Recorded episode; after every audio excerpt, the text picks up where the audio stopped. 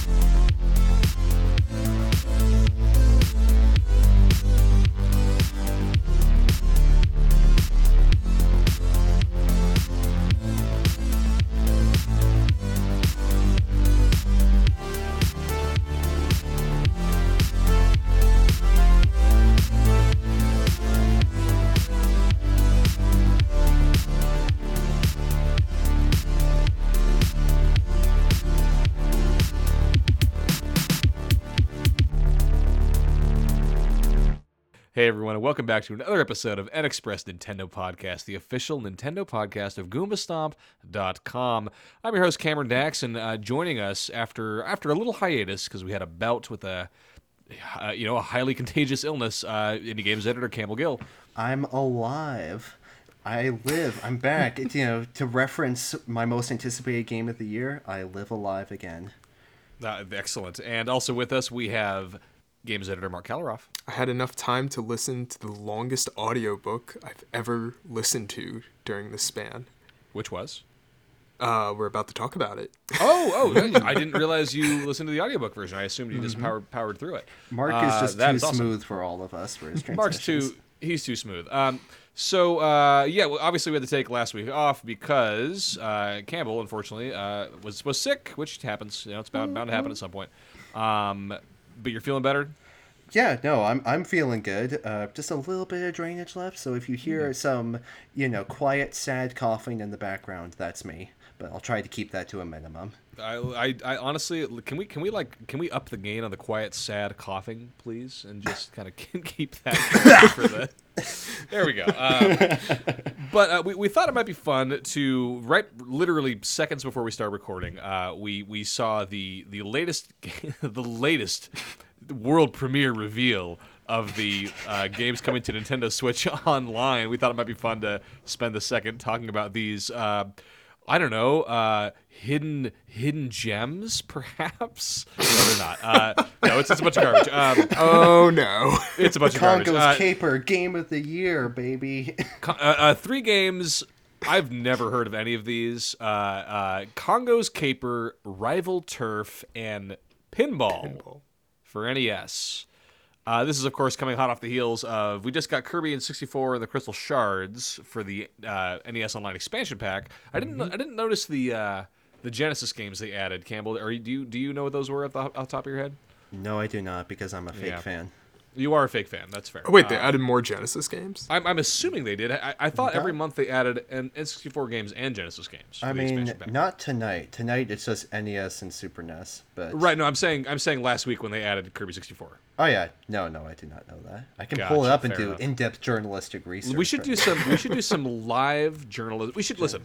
We should give the fans. We should give our fifty thousand fans uh, a, a taste, a taste of what live uh, games journalism looks like. Uh, which is going to Google and, and typing what Genesis games May 2022. Yes, that's may or may not have been the exact terminology. I think uh-huh. one of them was Sonic Spinball, but that's p- speculation. Oh, that'd be cool. Which I've actually never played. Um, and if we got Sonic Spinball, that would sort of be in theme with NES Pinball. um, but uh, but yeah, I, I've never heard of any of these games. Um, Con- Congo's Caper looks kind of like Joe and Mac. It's like a caveman themed platformer, I guess. Rival Turf. I I have no idea. You'll Um, never guess what pinball is. I'll never listen. Pinball. Pinball honestly looks like the one that would actually play. To be honest. Um, No, like the clip they showed in the trailer actually looks kind of fun. I mean, I know nothing Yeah. about this specific form of pinball, which makes it sound like there's like a form of pinball leagues or anything like that where it's very where it changes in each iteration. But uh, Oh what they gosh, showed yeah. with like Mario, I think it looked like. And yeah, it kind of reminded me of the Top. um, yeah. Of the Super Mario Brothers arcade game. Is Mm-hmm. what it kind of reminded me of. I'm, I'm sure they're evoking that as, as they when they made it. Mm-hmm. Um, Yeah, Rival Turf. It looks kind of like a Streets of Rage style, you know, beat 'em up style game. Yeah, Uh, and it's on the on the Super Nintendo, which means it's Right. not going to be anywhere close to Streets of Rage. Pinball Yeah, was actually so- made by uh, HAL Laboratory. Oh no way! Yeah, that was one of their first games. All right, fair Oh, enough. So now, so we're getting we're getting something. Okay, fair enough. For, So for the is- for the, go ahead. is this really a hidden gem then? If it's made by HAL Laboratory? Hey, wait a minute. Wow. Did we, we just Uh, I don't know complete, did we just that. completely make a 180 on our opinions of these three games? uh, no, no. It's we not did like there's a free pinball games all over the Switch right now. You know, know, Pinball FX that we talked about like two, three weeks ago. Yeah, That's it's, true. uh, and this one probably doesn't have Indiana Jones in it. So yeah, right. or 80 microtransactions. Yeah, right. Well, there so is I don't know. It's uh, I, I wouldn't even call it disappointing at this point. Honestly, guys, I have not logged into Switch Online in like two months. To be honest, like I haven't Oh, yeah. played any of the offerings for a long time. Which is, I mean, it's kind of on me. I- My, life's been very busy lately, so it's like partly on Mm-hmm. me. It's like if I if I want to play a game, it's like I'm gonna like sit down and play like either a game I'm reviewing for the website or like you know something that I'm like really excited to play. So Hmm. so honestly, nothing that they've offered lately has really um, intrigued me, which is a shame. I Yeah, know. I feel the same. I Yeah, literally just uh, I was playing Ocarina of Time, and then Sure. I missed Breath of the Wild so much I bought Age of Calamity, Oh and my I started god. it. nice. so I guess I guess it did its job. Which Age of Calamity so gonna far is good, Campbell. It's just the frame rate has been bothering me. Oh yeah, no, the frame rate is Out uh, of control. No, it's not great. And I mean, we'll Yeah. talk about frame rates more later in this episode. Oh too. yes, Boy. of course. Yeah. Get hype. Continuously foreshadowing the disaster to come, a bit like Age of Calamity. But Oh my god, yeah, Yeah, it's, funny. it's good so far. I'm enjoying it. that's good. That's awesome. Um, yeah, I still have not. I still have yet to to dip into uh, Age of Calamity. I guess this just goes to show if Switch Online is good for anything, it just gets you to play other games. Yeah, right. That's really funny. Uh, yeah, it's it's a it's a continual service of reminding you, like, oh yeah, isn't there like a modern version of that game that exists? Isn't there a good version of this? Isn't there a good version of this? Um, that's very funny. But uh, so that that'll probably do it for, for that little little uh, little diversion into the Switch Online update. Uh, what we really wanted to talk about was uh, a little bit outside of the specific Nintendo games. Uh, Marc, you alluded to listening to an audiobook, the longest audiobook you've listened to in some time. Uh, do you want to kind of tell us what you've been listening to and what you think about it? Of course, that is Reggie Fils-Aimé's newest book, uh, "Disrupting the Game: From the Bronx to the Top of Nintendo," which is a business uh, memoir from Reggie Fils-Aimé, who's the former president of Nintendo of America, and it is really, really, really good. I know it's not going to be something for everyone since it's a business memoir, but there is uh, some great Nintendo content in it, but is mostly about lessons in the world of business and PR and just marketing in general. And it's just a really strong book. Like, it's a very, like, you know, Reggie has always been very articulated and well spoken and this book is just further proof of it it's just it's very well written and it's very educational Awesome. Well, I, I guess I, I guess that's the that's the thing I'm most curious about because I remember similar to when um, uh, Satoru Iwata's book came out. La- was that last year already? yes Iwata asked God. or ask What Iwata is Ask Iwata. Um, kind of reminded me when, when they announced this book. I was like, oh wow, we're gonna get like we're gonna get the the biography of Reggie's time at Nintendo, and it's like, no, that's not exactly what this book is. Um, and where sa- same similar to the the Iwata book, I thought it was gonna be like let me give you the the play by play of of the time at Nintendo, but it's like no, it was more like it was a lot, you know, it was business advice, it was management advice, and um, it, it was sprinkled in with a little bit of Nintendo here's yes exactly sprinkled with a little bit of Nintendo. So so would you say the structure of this book is kind of like that as well? Yes, it's very much the same. It's uh, the book's about how Reggie goes. He basically takes a, huge retrospective of his entire career, and he literally starts from going to Cornell College, or no, before Cornell College. I'm sorry. He starts with his own family history and how his parents and grandparents were basically exiled from their home because of political arguments and how they wanted to help defend their country against a dictatorship and how his family moved to Miami, Florida, and eventually he ended up in the Bronx. And it starts from there. And what happens is Reggie eventually goes to Cornell College and he starts his career at a few different companies and he works with P&G and then he goes to MTV and he eventually works with Guinness and he sort of it's how he worked his way up to Nintendo.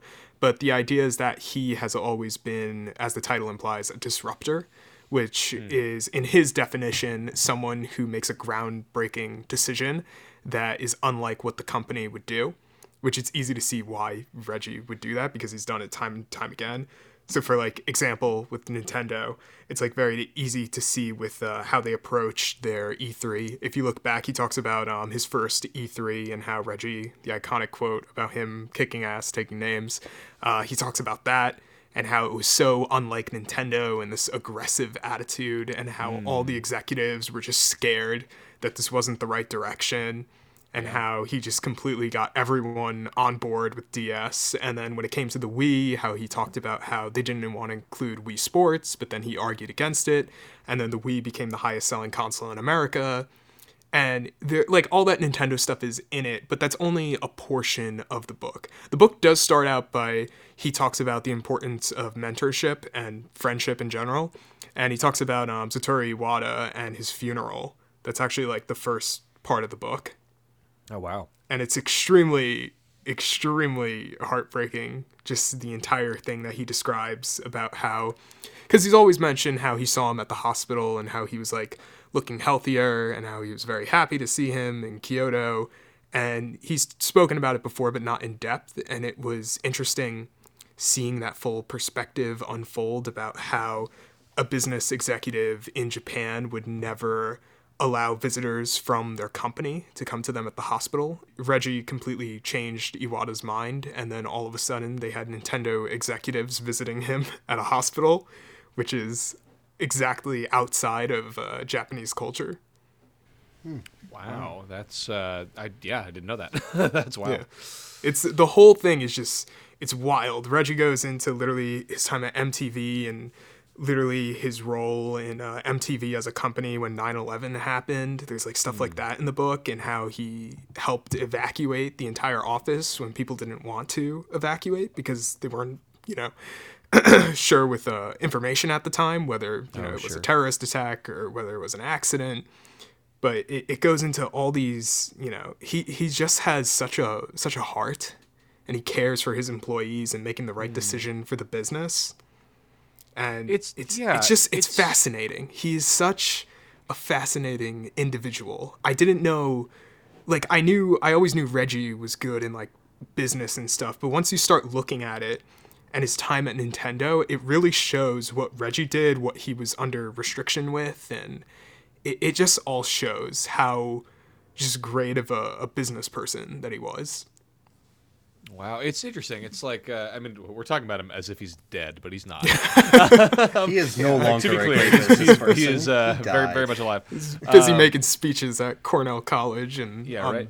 boards for different companies yeah Yeah, it's it's uh, it's interesting. Like he he has always been such a personality, like an outsized personality, I would say. Um, because he he he made himself one. He like went out of his way to be like, I'm the guy, you know, which is unusual, I think, for a lot of people. Like I, I guess it's not it's not insane in the excuse me in the gaming space. Um, you know, everybody knows who Jim Ryan is. Everybody knows.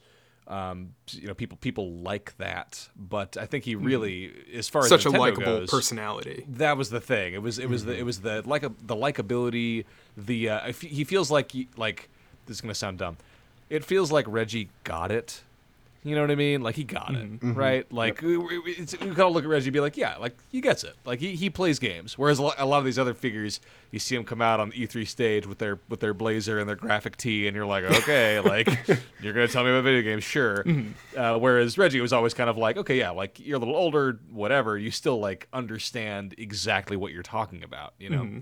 It's especially I love. I'll just talk about this really quick. But there's one section of the book where he starts about when he started working with Nintendo in a, a sales position, and he talks about how he owned a PlayStation 2 and an Xbox before he even owned a GameCube, and when he joined the company, he felt like personally attacked, and he knew how to put that experience into Nintendo to fix their situation with the Wii and the DS. Yeah.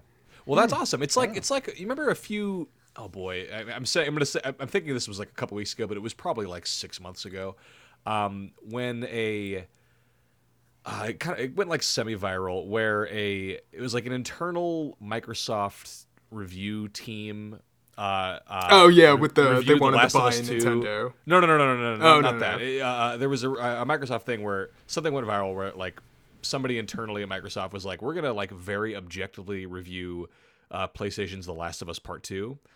and like like really got into it of like, wow, this game is like for its for what it is, it is completely unsurpassed. Like the graphics are incredible. Da, da, da. Like and it was just kind of funny to see like somebody on the Xbox team Praising. pra- praising and very like objectively being like, wow, here's what this game does phenomenally. Here's where we can learn from it. And so it sounds like Reggie was bringing a little bit of that to his Nintendo experience of like, hey mm-hmm. guys, I know the industry inside and out. Not o- I'm not just a Nintendo guy. I have an Xbox. I have a PlayStation. Here's what we can learn from them. And I feel like that that point of view is I, I don't want to say it's unusual, but I think it's unusual to have it on that scale. You know what I mean? Mm-hmm.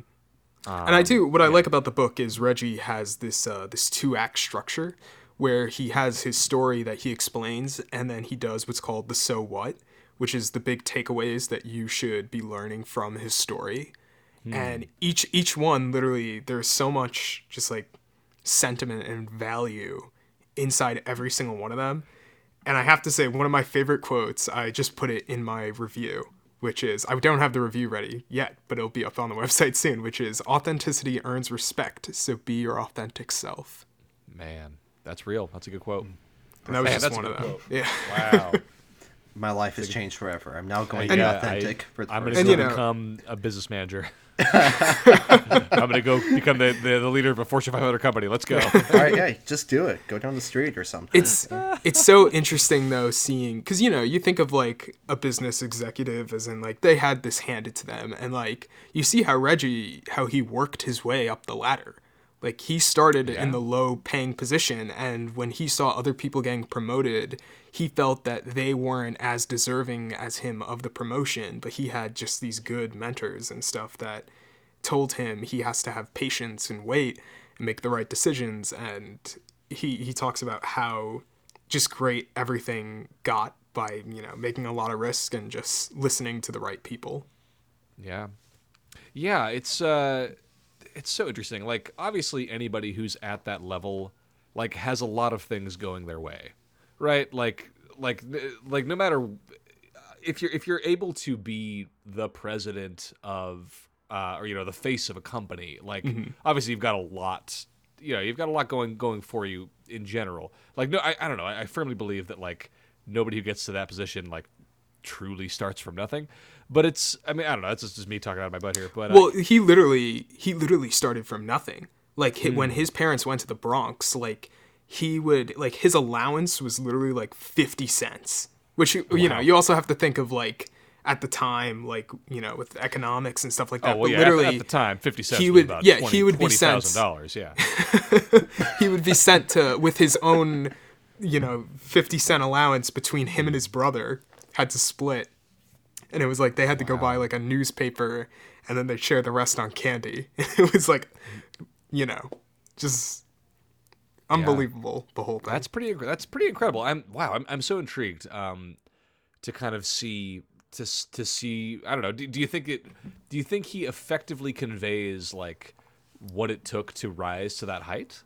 Oh yeah, absolutely. He talks Wow. about the value of education and just all these important things. Like even in his final year of uh, going to Cornell, like he didn't just ride the wave out with easy classes. Like he took the hardest classes because he wanted to legitimately learn. And he talks about how you should value opportunity and he talks about the yeah. reasons why. And it's just the whole thing is just so well articulated. That's awesome. That's awesome. I'm I'm uh, I'm pleased to hear it. Uh, what do you think, Campbell? Do you, is this like a book you're, you're interested in, in picking up? I, I know you were we were talking right before recording. Did, did you end up pulling the trigger on that uh, on that copy of that book? Oh, I didn't pull it just yet, but I got the Gotcha. tab open, so probably when The tab is open. on break or something, I'll pick it up because Listeners, um, the tab is open. Yes, exactly. You know, everybody stay calm. The tab is open. But um, during my, my my COVID lockdown and everything, I caught up on a lot of reading, and I did read Ask Iwata, um, which, frankly, as having just taken an entire class about management, I learned more about management reading Ask Iwata than I did in this whole semester. um, and it sounds like from what you're saying, Marc, that that Reggie's is book another is one to read. much like Yes. that. Yeah, Yes. absolutely. One thing I'm curious about though is like we know we all know that Reggie's tenure at Nintendo was legendary, hugely successful the, for the company, but also towards the end of it there was the Wii U right before the Yes, Switch. so what's here's he the saying thing. about that? he he does talk about failure but very minimally because the whole book Hmm. is supposed to be behind motivation and recovery and stuff like that so he doesn't actually talk that much about the wii u which is kind of a shame but I was gonna say because like, the things as I you're was writing- describing are all tied to the failure of the Wii U. Like re- recovery and motivation, you need those As- things to do the Switch. as I was reading it, and then when I finally made it to the last few pages, which by the way, you should listen to the audiobook. He narrates it, and it's fantastic. Oh, and there's an extra uh, interview that's like an hour long with Geoff Keighley, which is really good too. Oh, wow. And he, he, I think it's better that the failure aspects were not actually in this book because it keeps it more of on a consistent tone that fits um, just Reggie's overall structure of doing these so what lessons and it, it just works better in the book's favor to not mention these failures but he does mention you know he, he does mention a few failures like um, the 3ds price. At the beginning how it was $250 instead of $200 he goes into that and the creation of the uh, ambassador program which was you got like 20 free games if you were an early adopter of the system. So there is stuff like that but he ties it into a lesson that like you wouldn't expect. And it's just i don't even want to say it because when you get there you'll be super surprised but uh, it, it's just it's really well thought out and at first i was like why is he putting like all this negativity all of a sudden like into this one section and then he starts talking about it and i was like oh, like he turned it into a really positive situation in the end, and it has a really good lesson behind it. So I, I don't think it's necessary that he did um, mention the Wii U. I do find it interesting, though, on the topic of the Wii U, that um, Satoru Iwata wasn't there for the full development of the Switch, and he was there for a ton of it. But he talks about towards the end how they didn't have him during the system's like final phases of development and i just find that interesting because for years we've kind of been like it was you know like it, it, they made it sound like he was there the entire time like for its full development and all the ideas in it were his but um it's just an interesting perspective of how they had to uh, push on and how his the last console he worked on was just like the super mega success yeah. And that's really beautiful to end for his career and everything too. Even if yeah, and he, t- he talks about that too, project. how he had to ensure that this was like the best console possible, and how he was super dedicated to making sure that he didn't fail his friend. And there's a there's a lot about that in it. Well, there you go. Um, awesome. So this book obviously came out like what a, a week ago, two weeks ago. Yes, came out Like last ju- week. it like just came out. It just came out. Yeah, Awesome.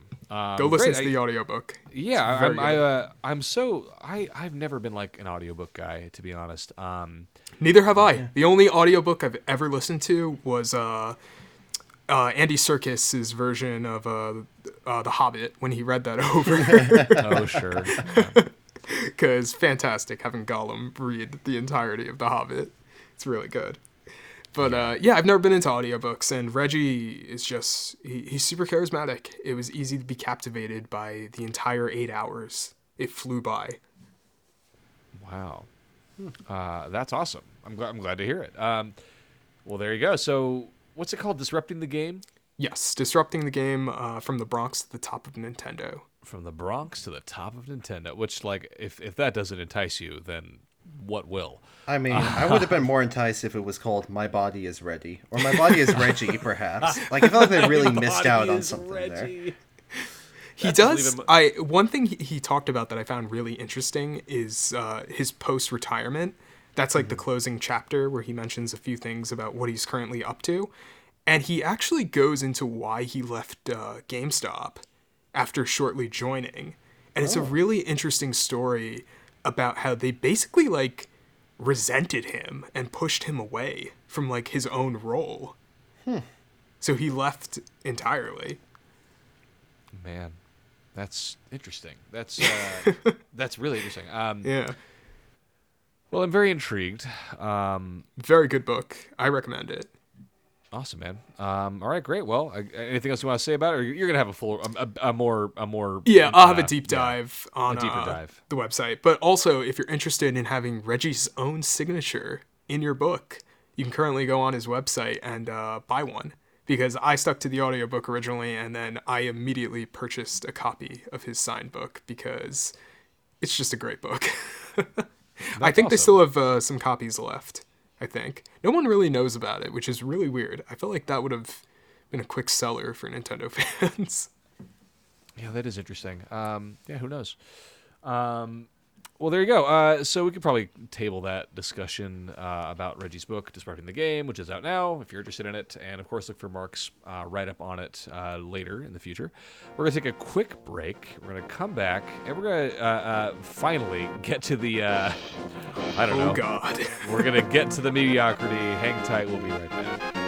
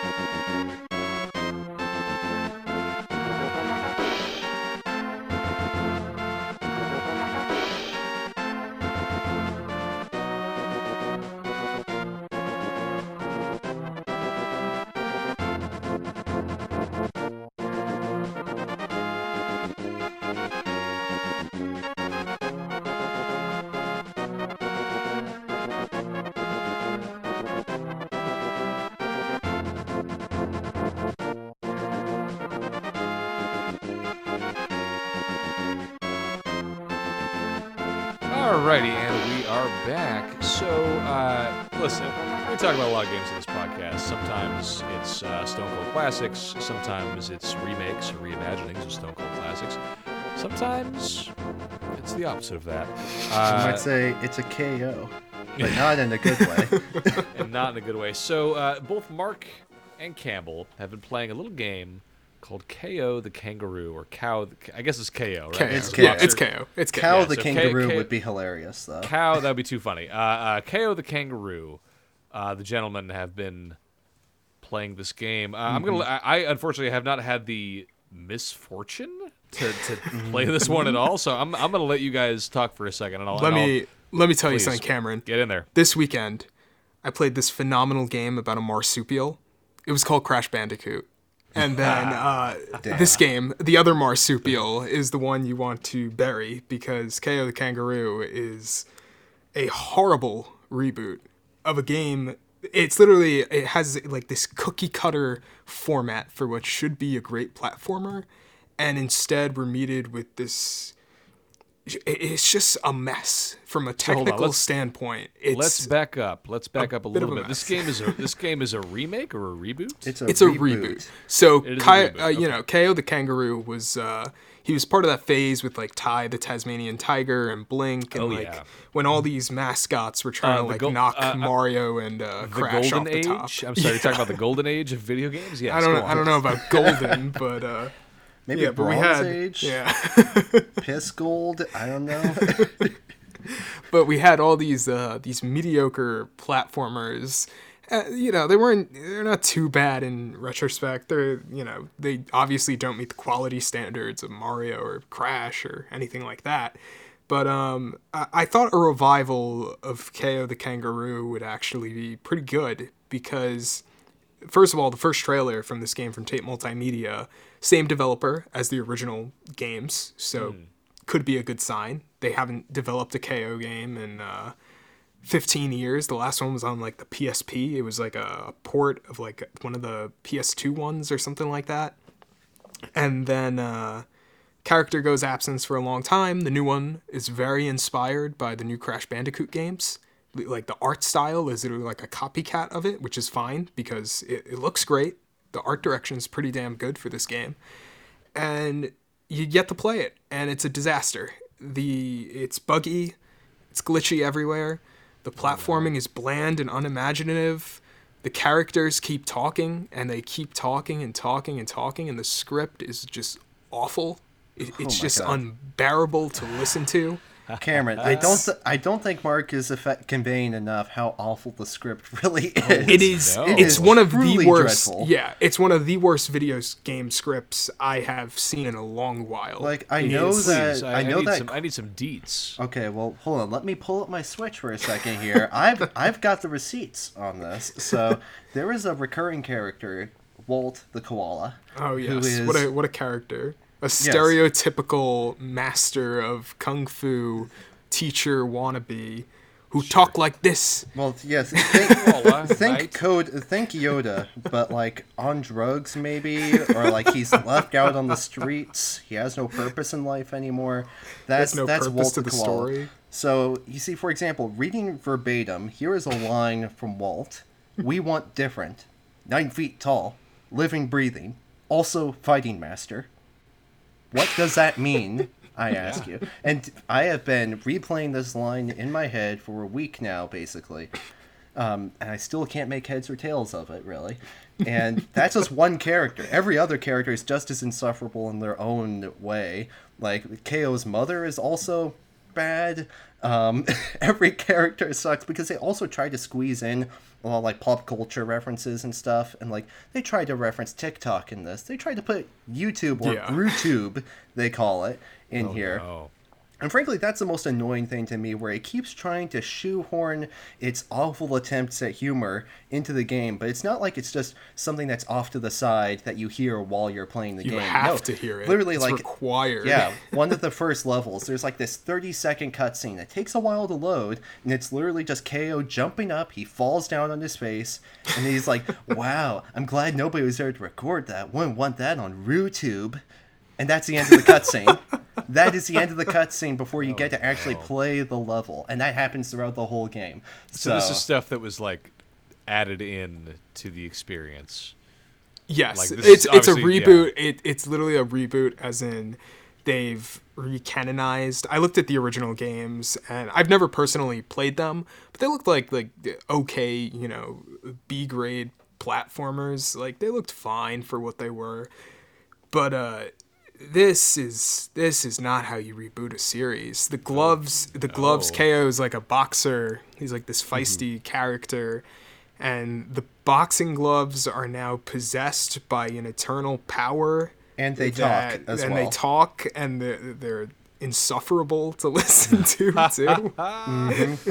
Oh So, no. I and also the just, I just on the don't top, understand. Yeah, and on the topic of the gloves as well, so I, I guess one of the Kao's main selling points or differentiators from other platformers is it's not like you jump on enemies, you have melee combat, you punch your enemies. Mm-hmm. Um, and in the first level, like it's the combat feels good at Yeah, first. it feels punchy. it's just- There's yeah, weight to it. Simple It feels three, good. Simple three button combos. I'm like, hey, this is great. I can't wait to see how this develops. Never develops. It doesn't. It does not develop at all. So you're just doing that same three button combo for every single enemy. It doesn't matter what Oh, kind of enemy it is. It doesn't matter whether it's on the ground, whether it's in the sky, whether it's in the water, wherever you are, just that three button combo. And it's just very, very repetitive to the point where combat is all just pushovers because there's no variety to mm-hmm. it. As long as you're mashing Y with the occasional X in to there to go. spice things up, you're good to go, exactly.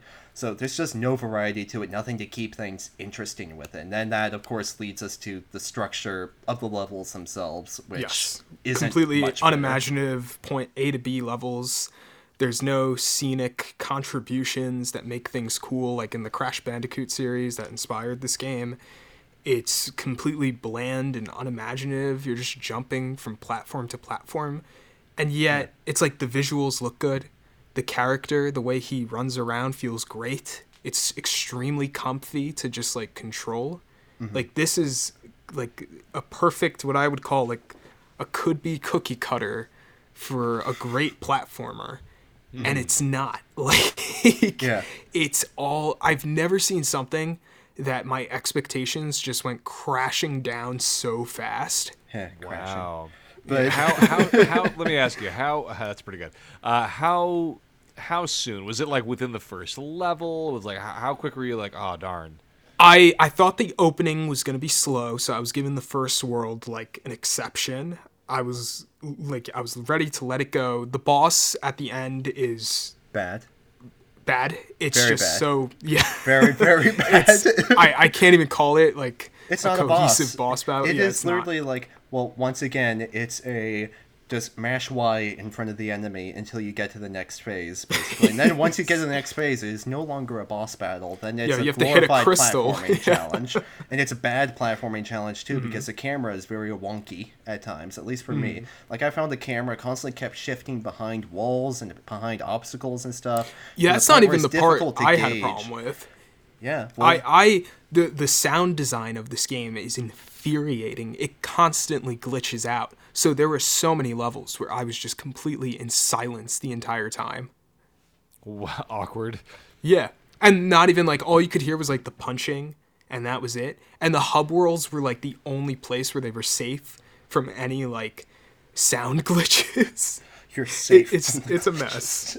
But yeah, no, it, that's exactly it. And what I found is, and this leads to the larger issue of lag and frame rate dips and stuff, because I found that especially in combat sequences, when you're punching ten enemies at once, because they just there's there's no variety in combat scenarios, they just throw you in a crowd of enemies. so when you're punching a bunch of enemies at once, I found it like would like stack the punch sound effects on top of each other. Yes, that So it happens would have, very like, often. like it was just it was so annoying and then the whole game would just kind of slow down because it couldn't handle so much monotony happening at once i think And here's the best part, because we, got to be honest about this. Campbell, you played the Nintendo Switch version. I did play the They Nintendo gave me a code for the PlayStation 5 version. the yeah. PlayStation 5 version is un, like unfinished in some aspects. Like the button inputs and stuff occasionally show the Nintendo Switch controls, especially on literally like the the main like a and b and menus. stuff Yeah, it literally says A and B. like, did anyone check? Like, was there a quality check with this entire game? apparently not uh, so what what other technical issues did you run into on the the playstation version because i kind of want to compare notes here Um, let's see. When I would do the roll move, it would constantly make the sound effect repeatedly, especially if you were in water. The entire game would like bug out and you would hear the noise like a thousand times over. Mm-hmm. So if that happened on Switch, I can't even imagine. Can't even imagine what would happen to the frame rate. The frame rate was pretty solid on PS5. I don't remember really c- encountering any issues. Um, when you picked up collectibles, sometimes they just wouldn't collect. There was a lot of instances oh, where you yep. would punch open the vases to collect coins, and no coins would pop out, or the vase would be stuck in the air, and you weren't able to break it. That would happen very often to me. There were times when I would open the treasure boxes to get a huge chunk of currency, and when I opened them and I would collect the currency, the counter would not increase. That happened very Gosh, often. wow, that's shocking. Yeah, It's like it's basic, right? yeah now if i can just add in here on switch you can expect all of that plus a horrible frame rate. Oh, and resolution that literally goes down to like i'm not kidding like 480p maybe. Like it just goes like substandard definition at times. So what you'll have is what i found was really interesting about this was the first few levels actually looked really good on switch especially in handheld mode. And i was like oh this is pleasantly surprising but then It was like a 3D Crash Bandicoot. Yeah, it was sort of like uh, like a, the fourth game if it was more of a 3D Yeah, platformer yeah. and didn't take on those like isometric viewpoints. Yeah, because the first level looked fantastic. Second level, I noticed I started to get some frame rate dips, and noticed that sometimes when I'd hit an enemy, the frame rate would like slow down for just a few seconds. And I'm like, well, that's not the end of the world. And then I noticed that sometimes, if say I opened up a treasure chest and a bunch of coins flew out, the resolution would drop and things would look a little more pixely. like, wow, this is suddenly starting to not look so great. By the time I get to the fourth level, I wouldn't call it unplayable, but literally it becomes a slideshow. There are times where if you're like just running straight through a level and say you're maybe say you're panning the camera around to look at your environment, literally there will be screen tearing at times where the, the top half of the screen is in a different place than the lower half of the screen for a split 2nd Mm-hmm. Um. Or times where just as you're walking through, things just start to pixelate to the point where it just looks like a, an impressionistic painting, and not in a nice way, Oh, No, and not in a good way. I should add. It oh, just looks blurry, hard to see where you're going or what you're doing. You compound that with increasingly bad frame rate issues to the point where, like, anytime I got to a combat scenario past the first level in the second world, just don't even bother with it, frankly. I don't. I don't know if you got up to frames per this second. though, Campbell. Um, towards the end of the game, during the last world, Mm-hmm. um, because of the amount of cutscenes that there are, you can often see the Kao, the the player, Mm-hmm. like standing there doing the idle animation in the background of the cutscene. So there's two Kaos in the scene. Oh god, they're multiplying. Funny. Ooh. yeah. Man.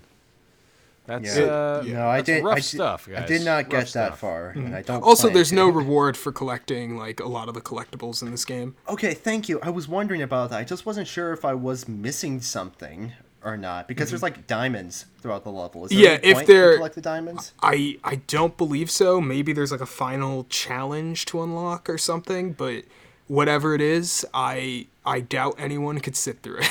I mean, unless you got a platinum Kao, you know. yeah, unless Gotta you got get the- platinum it. Gotta get the Yeah. plat for this master. I. I I don't know what's behind getting every collectible, and I'm sure it is not worth it because this game is just a massive disappointment. We were really excited for it because Mm-hmm. it looked like a great 3D platformer. Uh, I always use this argument. It could either be on the Mario Crash uh, side of the fence, or Hat in Time, that too. I'll throw that in there. Or it could be on the Yooka-Laylee side. And this is. I, I wouldn't even. I don't even know if I could put this next to Yooka-Laylee because at least Yooka-Laylee wasn't broken. Right. Right. I mean, listen, I, I I've I have yet to play Yooka-Laylee all the way through for myself. I've only dipped into it for moments at a time. But uh, from my understanding, like that was pretty much it did what you wanted it to do. It was like, hey, it's it might be just a, a blatant ripoff of a Banjo Kazooie, but at least it like you can play the game well. You know. Right. it wasn't. It wasn't the best ripoff, but Um, Sure, at least it was playable. Like it was completable. This game's also. I beat it. Like listen, I beat it, but the experience was insufferable at times. it was. It frustrated me. Especially one of the most frustrating moments is I was trying to unlock one of the. Uh, you can unlock like costumes for Kao in this game.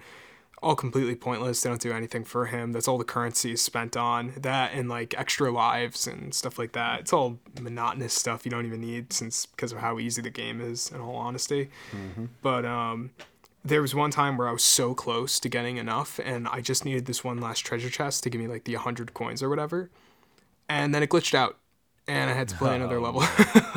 And I, and I was like, "Are you kidding me?" And, And then that next level was the final level of the game, so I never got the costume. and also like I could not imagine having to replay one of these levels because these are really long levels. Yes, too. Like, they, literally they are like one- 15 to 25 minutes. Yeah, each level took me around 30 minutes or so, give or take. Yeah, especially because there are like side areas and like uh, alternative objectives and like, you know, uh, uh, enemy, like uh, secret areas you can encounter to fight enemies or go through like a gauntlet of obstacles and stuff that add to the runtime. So these are very lengthy levels, and like we are discussing earlier, there's is nothing by way of set pieces or anything to break up the monotony. You're just basically going in a straight line, jumping over platforms Yes. for 30 minutes. So it was fun at first in the first level, but then when I realized that was every single level, it got Quickly went just crashing, yeah. pretty grating. Yeah, absolutely. Well, uh, sounds like if you it sounds like we're getting a little bit of a tech- technical support here from uh, from Camp, Campbell and Marc about how to how to play this game. Yes. Um, so I don't know. or you don't is there- play it at all, and I you think go that's play the a better best better level. technical support. Yeah. The best technical support is get yourself a month of the online expansion pass. Go play Banjo Kazooie, or you can go play the Crash Bandicoot, the fourth one. That one's fantastic. Go buy Mario 3D All Stars. You get three fantastic 3D games. Hell, play go play a Mario Hat in Odyssey. Time. Play Like, Mario Mario Odyssey. Literally. Odyssey, one of the greatest games of all time. Play absolutely. literally anything but this if you want a 3D platformer on except, Switch. except Yooka-Laylee, apparently. except Yooka-Laylee. even I would even recommend Yooka-Laylee over this, and you guys know how much I hate that game. Yeah, if I, I- could just yeah. jump in with some personal experience on this, you know, as we've alluded to before over the past week, been COVID lockdown here in Campbell Land. Uh, when when Marc sent graciously got me the Switch code for Kao, I was excited because I was like, hey, this is a great game for me to huddle down with while I'm stuck in bed all day, basically. um, and all I can say is COVID sucks. COVID with Kao is worse. So don't do that. Wow. I thought it was fun. The only thing that Kao was good for was it helped me take a nap one day. You know, I was Oh, just going in straight nice. line. I was like, I was so bored playing Kao. I conked out for a little bit, and frankly, I perhaps I owe Kao a little bit to my recovery. I don't know, but I don't think it's worth the emotional tur- turmoil and boredom that you'll have Mm. otherwise with the game. And I feel bad because this game is extremely popular in some uh, eastern areas, especially uh, Poland, surprisingly. Interesting. And the embargo for this game was locked to the day of release, which should have been uh, is usually Yeah, not a it's great usually a sign. red flag. Yeah. Yeah, I feel like the only time we've had a knockout with that kind of release pattern was like Chicory a Colorful Tale. That was oh it. yeah, yeah. Yeah. So skip this one. Our It's not condolences worth, to yeah. Poland. Yeah. So um, there you go. So it sounds. Listen, here's the here's the caveat. Um, if you have COVID and you need to sleep, by all means, check out Kao the Kangaroo. Uh, if not, probably better left uh, unplayed. Uh, well, we don't want to end it on a, on a totally negative place there, so we're going to take one more break, come back, and I want to talk about an indie spotlight for you all, Citizen Sleeper. So stay tuned, and we'll be right back.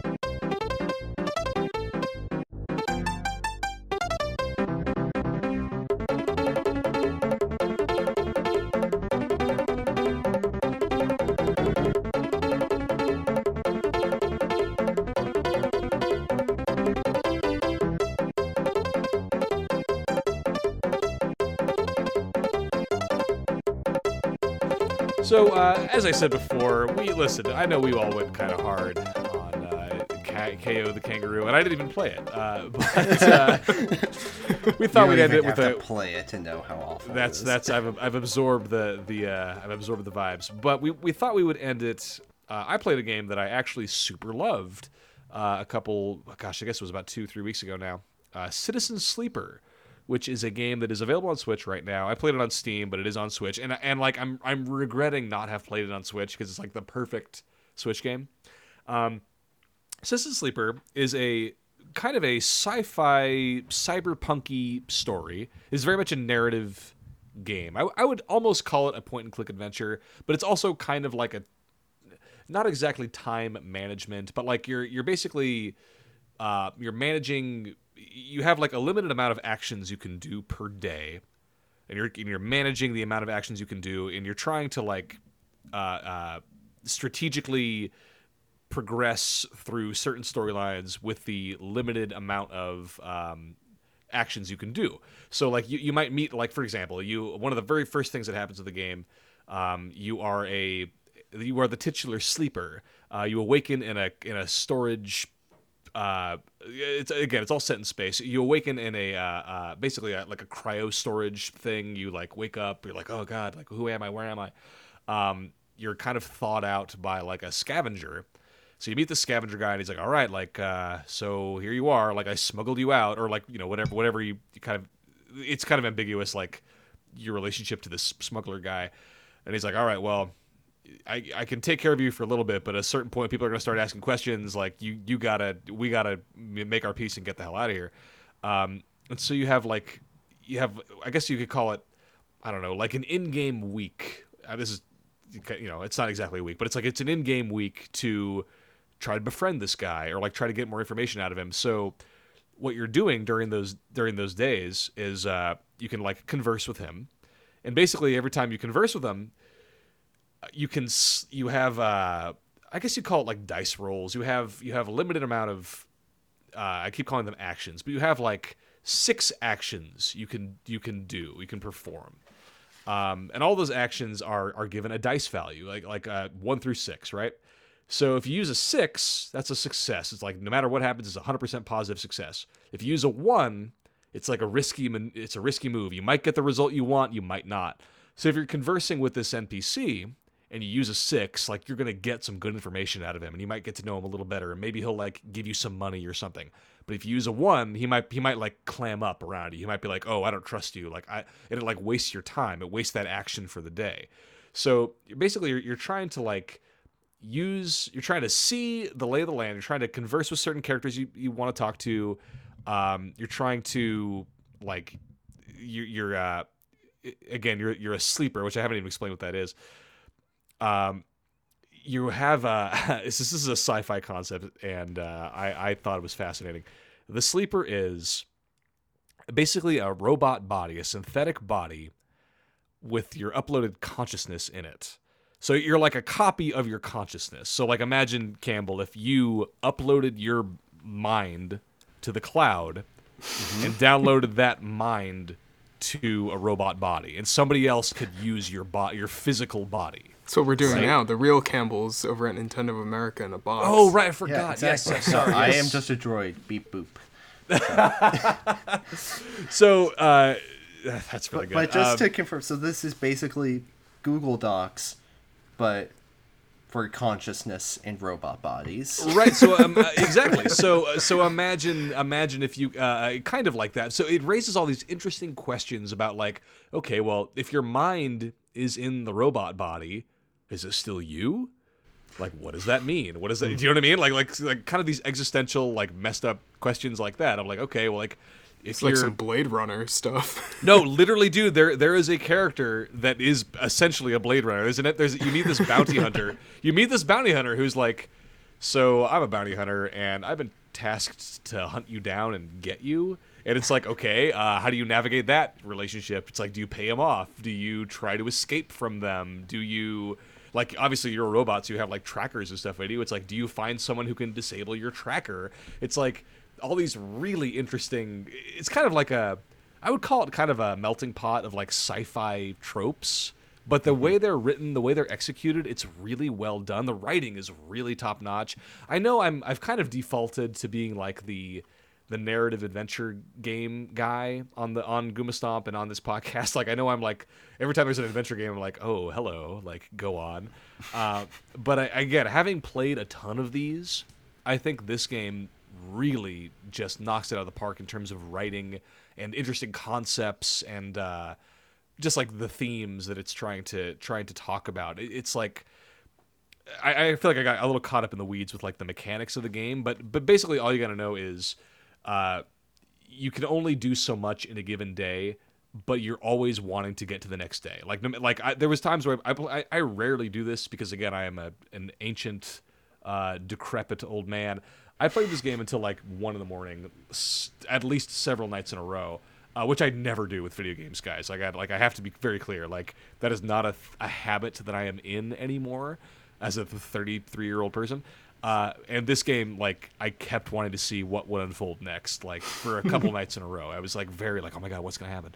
Um, if it can keep you past your bedtime, that's pretty pretty impressive. It sounds like and, knowing and you. again, to be clear, my bedtime is like 10:30.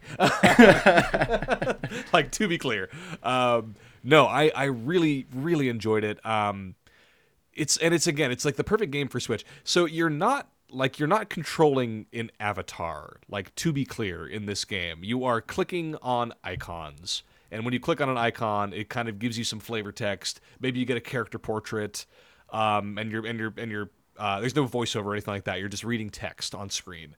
Um, so it's not like you're like moving a character around or like engaging in battles or anything like that. It is all text, um, and and that's that's pretty much it. Uh, but again, it's just well done, and uh, it's it's like the, the mechanics are in, they're like intriguing enough that you want to uh, uh, kind of mess around with them. Um, so not only do you have like you have like a limited amount of actions per day, your character because it's again it's a robot body is like deteriorating with every in-game day that goes by because like it's planned obsolescence like you are you are going to die is kind of like the the larger existential theme that is hanging over every action that you take is like yeah you are dying the entire game uh you, you're like you're in the depths of space. You're on like a ramshackle space station. Uh like everyone wants to kill not necessarily kill you but everybody like wants something from you. And it's like oh gosh how do i keep myself going? Uh, often you have to like you have to talk to like you have to talk to like the seedy bar owner who's like, okay, well, I, I have I know this I know like a tech who can kind of give you the the synthetic fluids that keep your robot body alive. Like if you pay me, you know, however many hundreds of in-game currency and it's like okay great. How do i find currency? Do i take like a part-time shift at the space bar or like do i do I d- run this game's equivalent of like uber eats or something? Like you like stuff like that. Uh, there's a lot of stuff of like the gig economy and like what does that do to a human body? Like stuff like that. Um, it's just really smart. It's smart. It's smart. It's smart and well done. And uh, on top of all that so your character is uh, slowly losing like energy.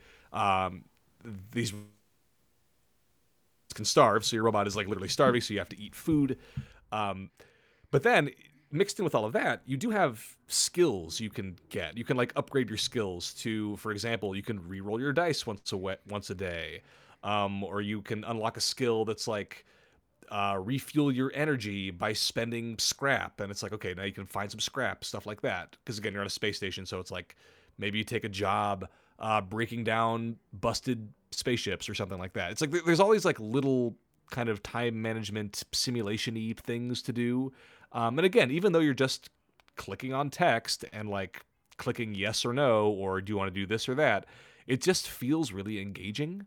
And I think that is in large part due to just just the general vibe of the whole thing. The character portraits are like really beautiful. These gorgeous like anime portraits, like manga style. The, the the character artist, I don't have his name in front of me, but he's like, oh my gosh, really the artwork incredible looks artist very good. Just looking it's at really good, man. right and again, it's it's all static. It's not like animated or doing anything special. There's not even cutscenes or anything like that. But it's just like the whole. The, it's very evocative.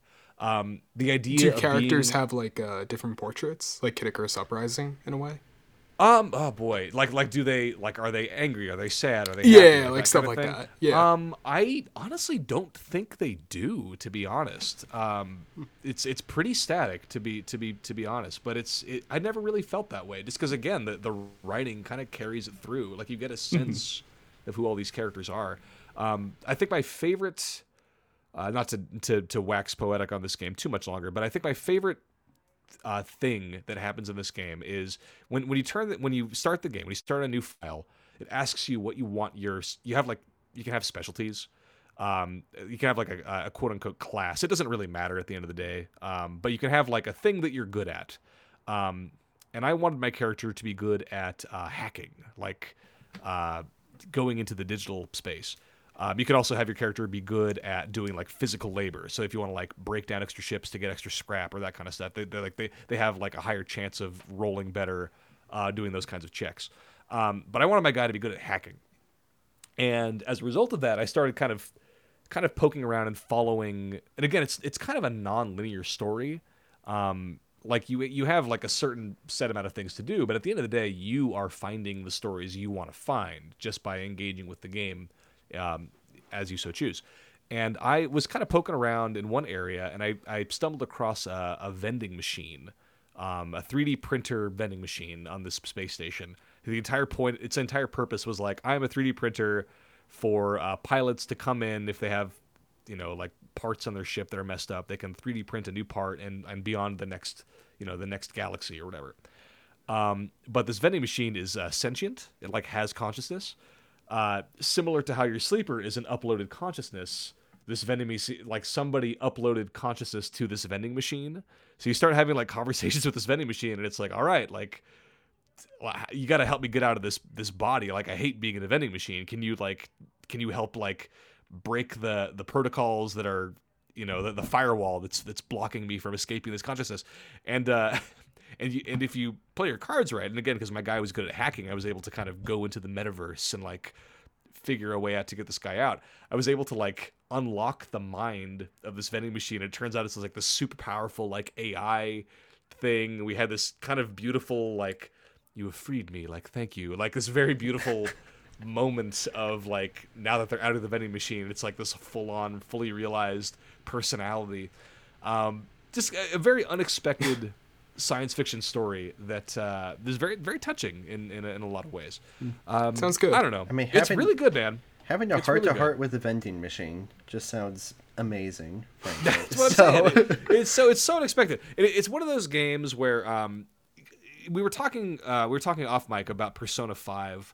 Um, uh, one of Marc's favorites. Campbell's been playing it recently, um, and like one of my favorite things about Persona Five is like you you make these friends, you make these confidants, and for like you know for like a level or two, you're like, okay, this is just like my classmate, or this is just like the the doctor who gives me my healing items, and then after after you get to know them a little bit more, you start having these really heartfelt, like, oh my god, like I had no idea there was so much going on with this character.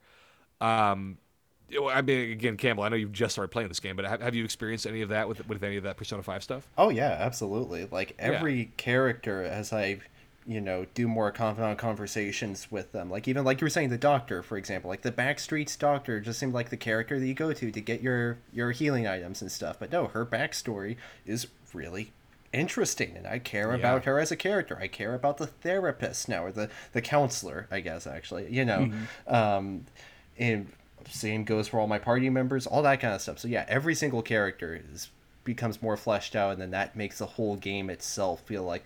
Honestly, like I found it's feeling less like a game and more just like a life sim, you know, to an extent. Like you're just Yeah. hanging out with your mm-hmm. friends, you know. So it's So- definitely so- beautiful that I can do.